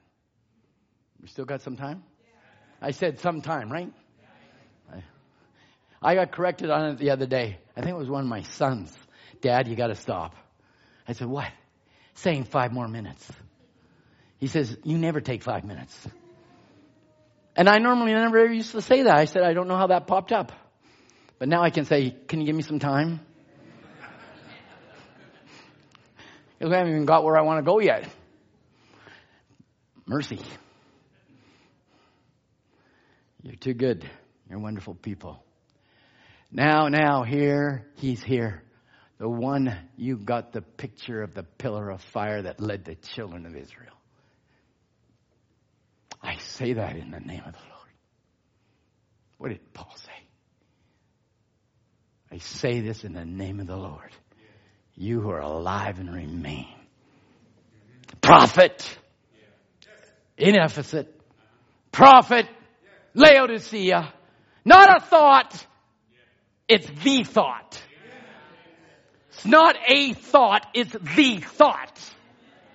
I take every spirit here under my control for the glory, for the healing of the sick, delivering from the evil spirits. And God be merciful to the critics and the unbelievers is my prayer. Incredible. People can look at that and doesn't mean nothing. To me, that picture tells me I'm going. The train's in the station. It's pointed towards home. God's children getting ready to. Hallelujah, John. We know, what did we know? What did we know? But God, by His grace, is opening our eyes of understanding. Open up and open up and open up. And it's not me in your enthusiasm. It's the quickening power of the Holy Spirit. Because if that same Spirit that raised Christ from the dead dwell in you, Abraham, it will quicken your mortal body. If that Spirit dwells in you. Next slide. Look at that. Pre- this was the beginning six services ago. From mortal to immortality, two angels. Two angels. Do you see two angels? I hope you do. If you haven't, let me introduce you to Malachi 4. Revelation 3, 14. Can I, can I introduce you to the pillar of fire? Two angels were being photographed. The first time ever in history.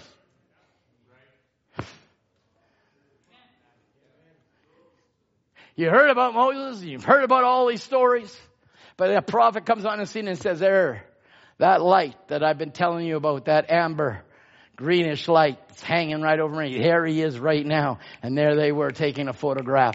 God came down in this generation. Man, I thought that would even get Mike up out to see jumping over Brother Luis. Huh? He revealed himself to me. Next slide.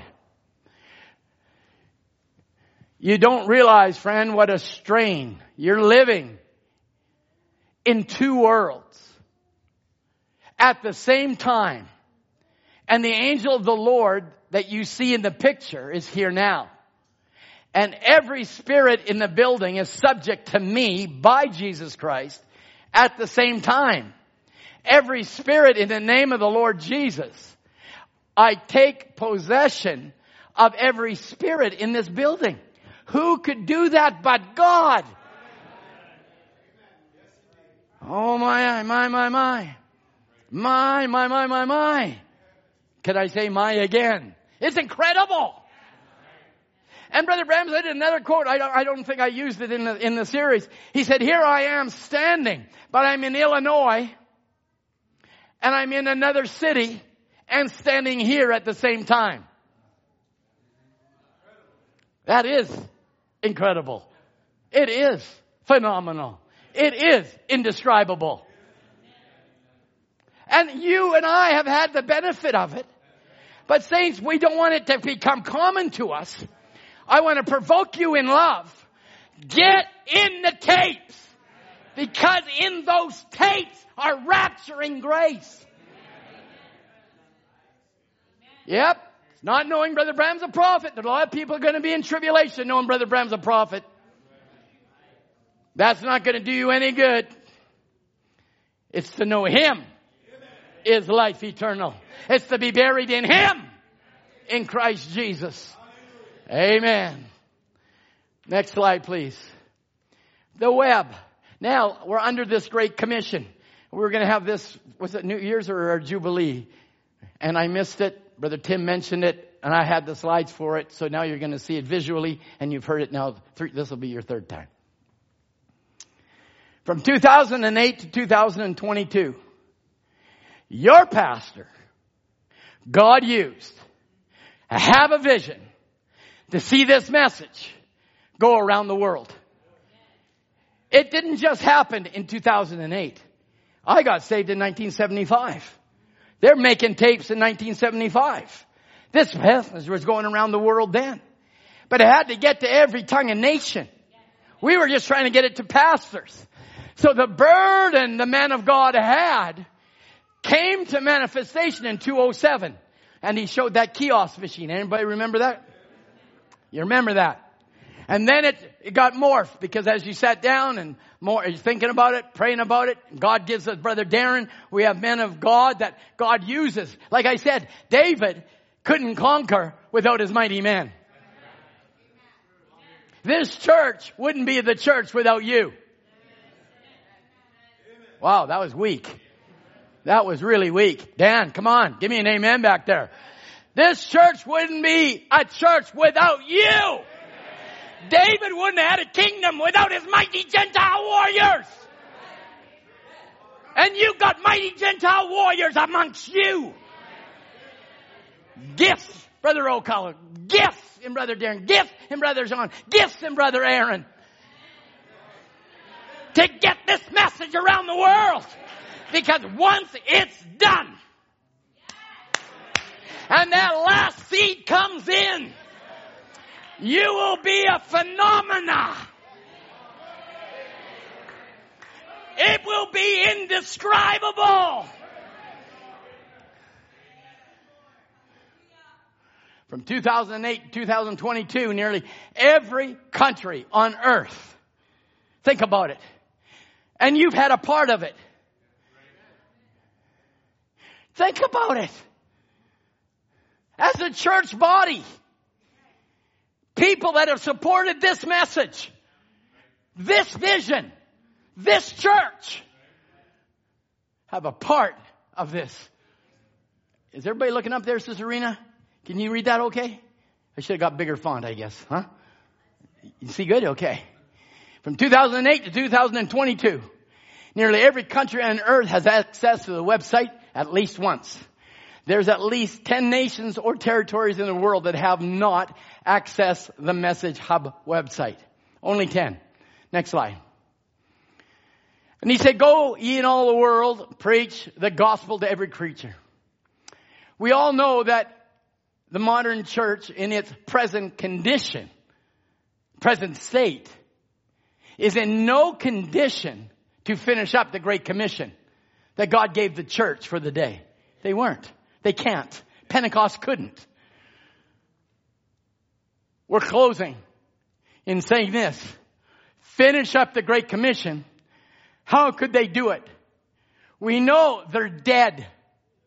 God let it die in the scientific age, all of it.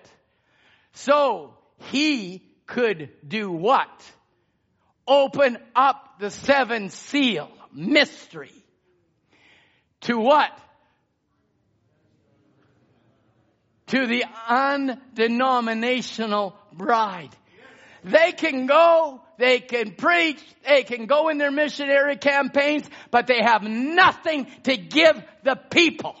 But God came down in this generation, anoints a people to get this message around the world. Tom, give me an amen. Amen. Thank you. We have been privileged as a people, as a body.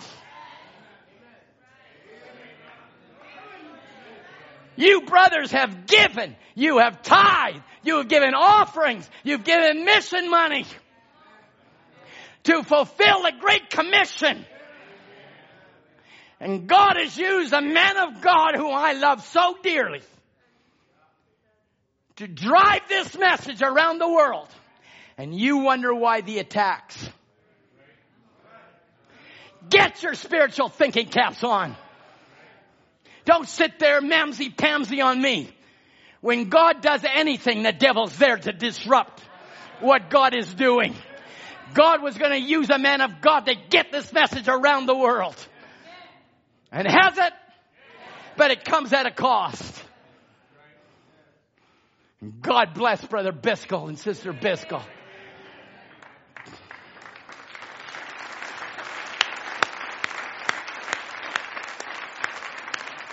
They're phenomenal.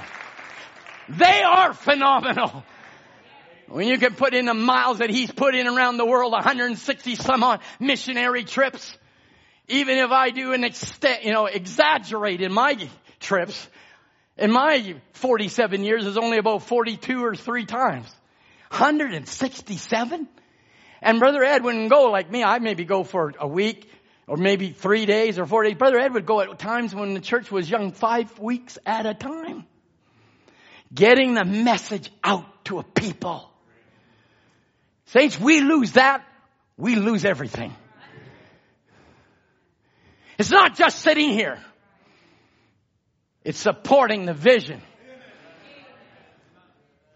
What can I do? Well, pray. What can you do? Yep, give. What can you do? Get the message out. God is using men, but God has used the hub. Now listen. He said the church in its present condition could never fulfill the commandment of God. The Great Commission could never call out the bride. Which one would do it? Which one would do it? Which one? Methodist? Baptist? Who? Who? Who could have done it? But it took the opening of the seals. Go to Africa and be privileged to be at Brother Dioka's dedication. Over 25,000 people in a meeting boggled your mind. Do you see this message are going around the world into every tongue and nation and there's just a few countries left. I say lift up your heads. Lift up your heads. Your redemption draweth nigh, saints. Next slide. Those are the countries where the hub is gone or the messages are gone. Look at the countries. Next slide. This is data from January 1, 2022, right, Megan? It's the same data, but one is reporting by city and one is reporting by countries. Next slide. That one is reporting by country. Look where the message is gone. Look where it's gone. Can you rejoice? I thought you said we, we started this at the beginning. Praise Him. Praise Him. Praise God that people, whether they be in Africa, whether they be in Norway, Sweden, Finland, Russia, Ukraine, China, this message, saints of God, China's burning up, whether they want to shut them down and all. Those brothers are baptized. Another 18.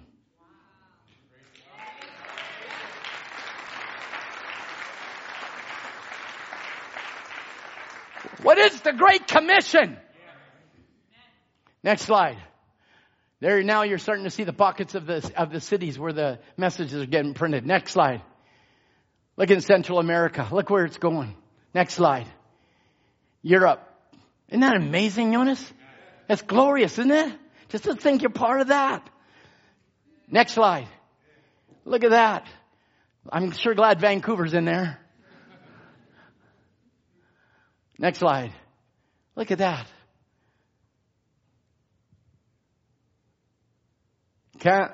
Comoros, only 8% internet access. Holy See, Vatican, good. Well, maybe there's one seed there, you never know. 15% internet access in Nauru. North Korea, no internet access. Those are the few that are left. Lord, send out your voice. Send out a mighty voice. Next slide. Oh, here it comes. Here it comes. Here it comes. The voice from heaven. Now, honestly, if I had enough spring in me, if I was Michael right now, I would be jumping over this. Because that, to me, is everything. Yes, sir. He said, now from the very thing happening to us, picture being Jesus standing looking at us. And now exactly on Sunset Mountain and Sunset Light, the evening light, God vindicating himself. What is it? It's the fact that God and Christ are one. The white. How many see it? White wigged upon him. We, as we talked in Revelation 1, he I am he which was dead and now alive forevermore. Revelation 1. Now watch. See the supreme deity, supreme authority, no other voice. Get it? Everybody got that? No other voice. Say what that prophet says. If you're not saying what that prophet said and you're sitting under a ministry that is not saying what the prophet said, I'd run with everything that's in me. Because if you hybrid one thing, you kill the seed.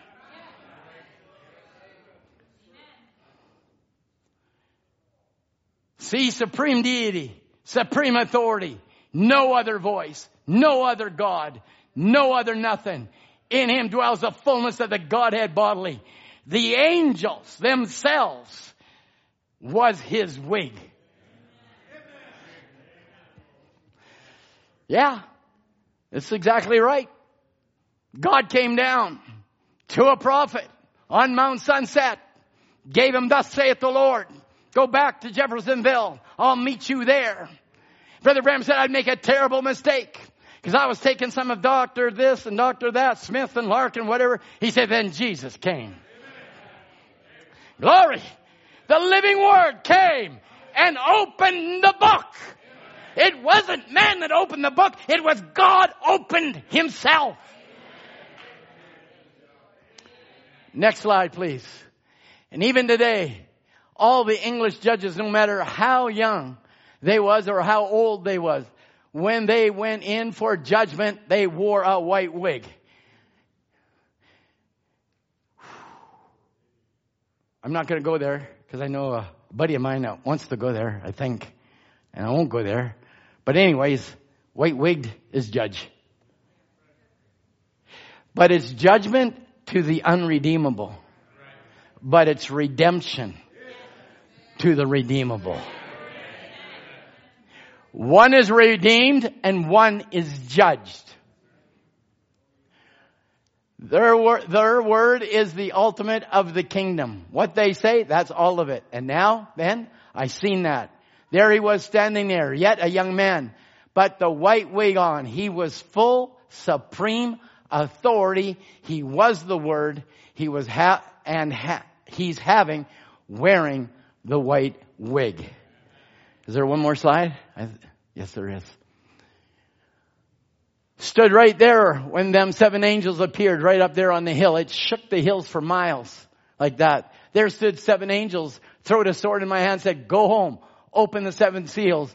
And here they are, the true mystery of marriage and divorce and serpent seed and all these things that's been fussed about. It's thus saith the Lord. It's thus saith the Lord. Do you have another thought? No. Brother Branham said in one place, you got no thought coming. The only thought you got is his thought. It's thus saith the Lord.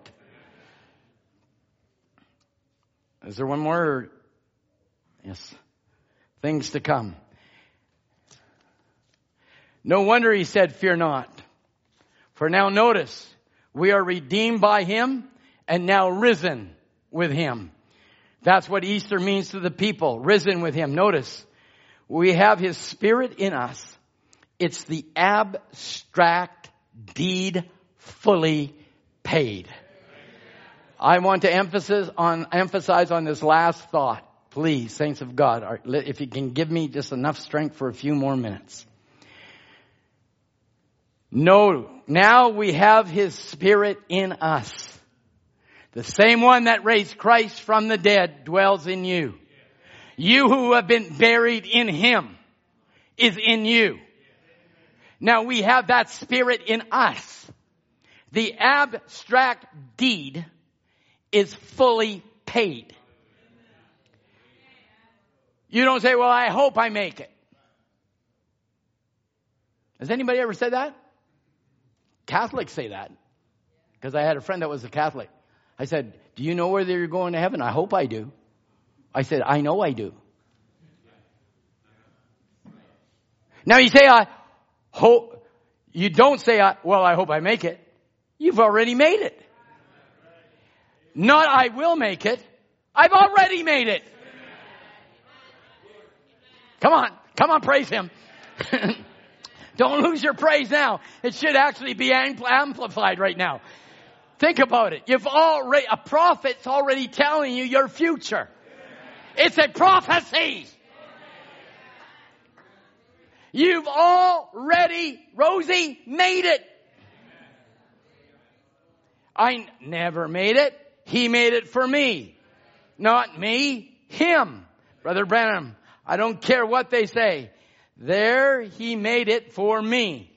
That's all I want. I care about. I w- just want to see him manifested. How can you do it? Call him down. No, he is in you. The indescribable gift is in you. Hallelujah. The phenomenal one.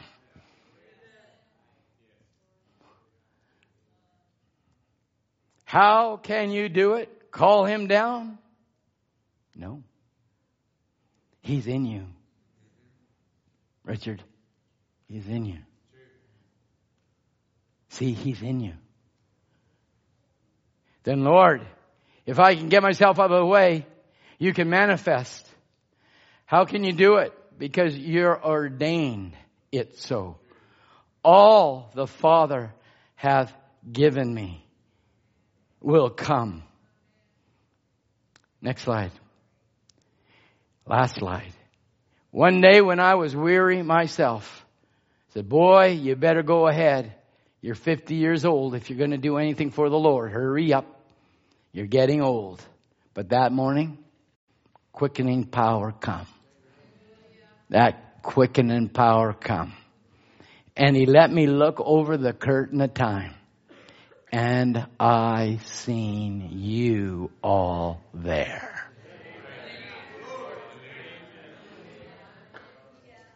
Glory be to Jesus. Let the hallelujahs roll. Let me ring my Savior's praises far and wide. hallelujah. Musicians, please come. All that you ever loved. Come on. Come on. Come on. This is now God speaking to you. All you ever loved we get the same benefits as the prophet. Pro- that's what he said in Church Age book. We get the same benefits as as the messenger. He said, all that you ever loved. All that loved you. Give to you. I seen them over there like that. What was it? Quickening power.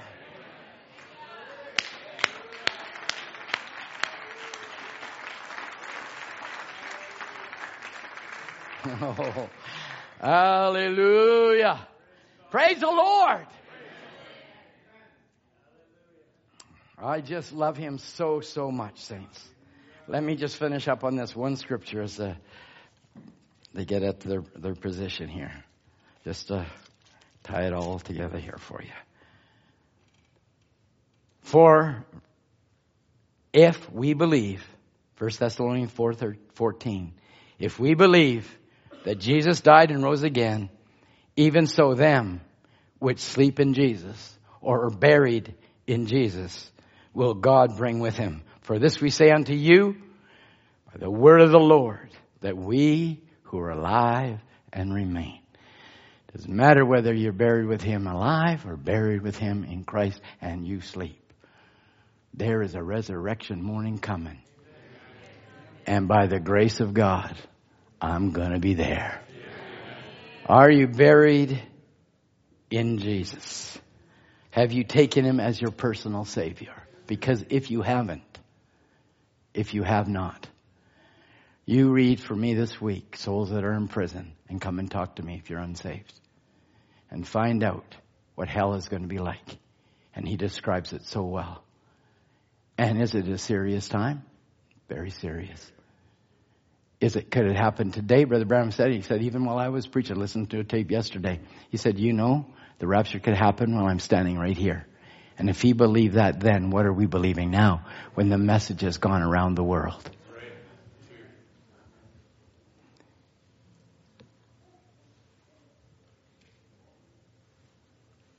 Have you been beneath the fountain? You can just start playing that, Brother Ryan.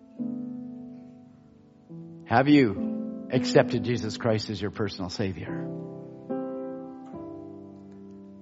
We spoke of many of the benefits of Christ and being in Christ and how to be victorious over Satan and over the things of the world, over self and sin. But you, as Brother Branham said, have to use it. You have to use it. You as a person have to believe what God says you are. Then maybe in the next service, I, I, I and I'm not even going to speak it because these brothers, they, we, we plagiarize each other all the time. So I won't even tell you what I would like to get to. But it's you having to take the faith and taking what the prophets' prophecies have all been. Because if you go in Hebrews 11, you'll say, by faith Noah, by faith Enoch, by faith Abel, by faith Abraham, by faith Isaac, by faith Jacob, by faith Joseph. Each one of those prophets looked to the prophet's prophecy. And each one of those prophets believed what those prophets prophesied. So we say, well, God sent you Elijah the prophet today and people fall asleep. It's not, it's not worth listening to. I know it all. I've heard it all my life. If there's not an urgency to press the kingdom, there's something wrong in an experience. There's something wrong because we have to press the battle. Press it this morning like you've never pressed it. Young people, I worry. I'm concerned. I pray. Because there's a lot of things that society business, they point you. They point you. They point you to success. They point you to a position, but you'll never be happy in that position. I want you to be pointed this morning to Jesus Christ and Him alone. He will give you the peace that you're calling for in your heart this morning. Let's just bow our heads in word of prayer. Maybe someone here this morning, something's pricked your heart and said, Brother Tom, I need that peace. I need to know that Christ is so concerned with my position in Him. That I've never been really, really saved, Brother Tom. I've never really committed my life to Him, but I'm willing this morning. I'm willing to let Lord Jesus Christ take control of my heart and my life. Maybe you need a healing. It would be a shame to come to the house of God knowing that the healer's here and not reach out and claim your healing this morning. And you want to just lift up your heart to Him and just say, Lord Jesus, I love you this morning. Heavenly Father, just in the closing, closing moments of this little service, have you been, as the songwriter said, have you been personally there? Knowing that you are the indescribable gift of God. To know you as life and life eternal, Lord. And it's passing by people and they're raising their own thoughts above the thoughts of God. But maybe there's the honest in heart this morning. Your prophet said that third pull would turn around to those that are the honest in heart. And to those, Lord, would you open your word to them? Cause them to come into such a relationship they have not experienced thus far, Lord. So, Father, now at the close of the service, I commit every heart, every life, every burden, every need. Burdens indeed, Lord, are lifted at Calvary. There'll be greater burdens as time goes on. We see the economy go the way that it will go. And we are not dictated by economy. We're dictated by the presence of Jesus Christ. So would you comfort your people in this times of trouble? We commit their lives, their hearts, and their burdens to you. In Jesus' name, amen. Let's stand, please. Have you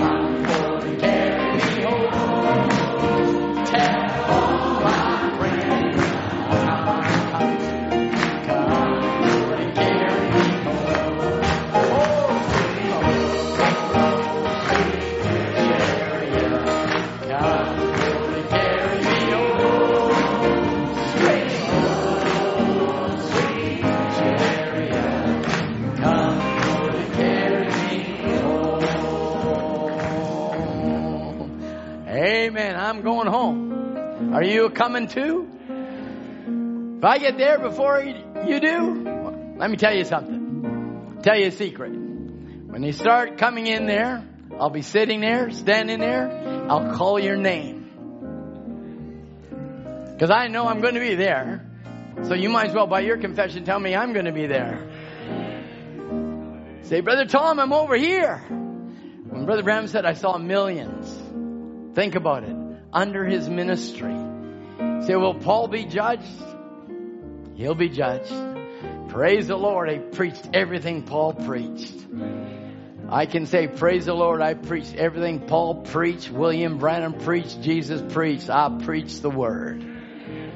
Amen. Well, I guess I held you a little long, didn't I? Because I saw some of you looking down at your watches. But that's all right.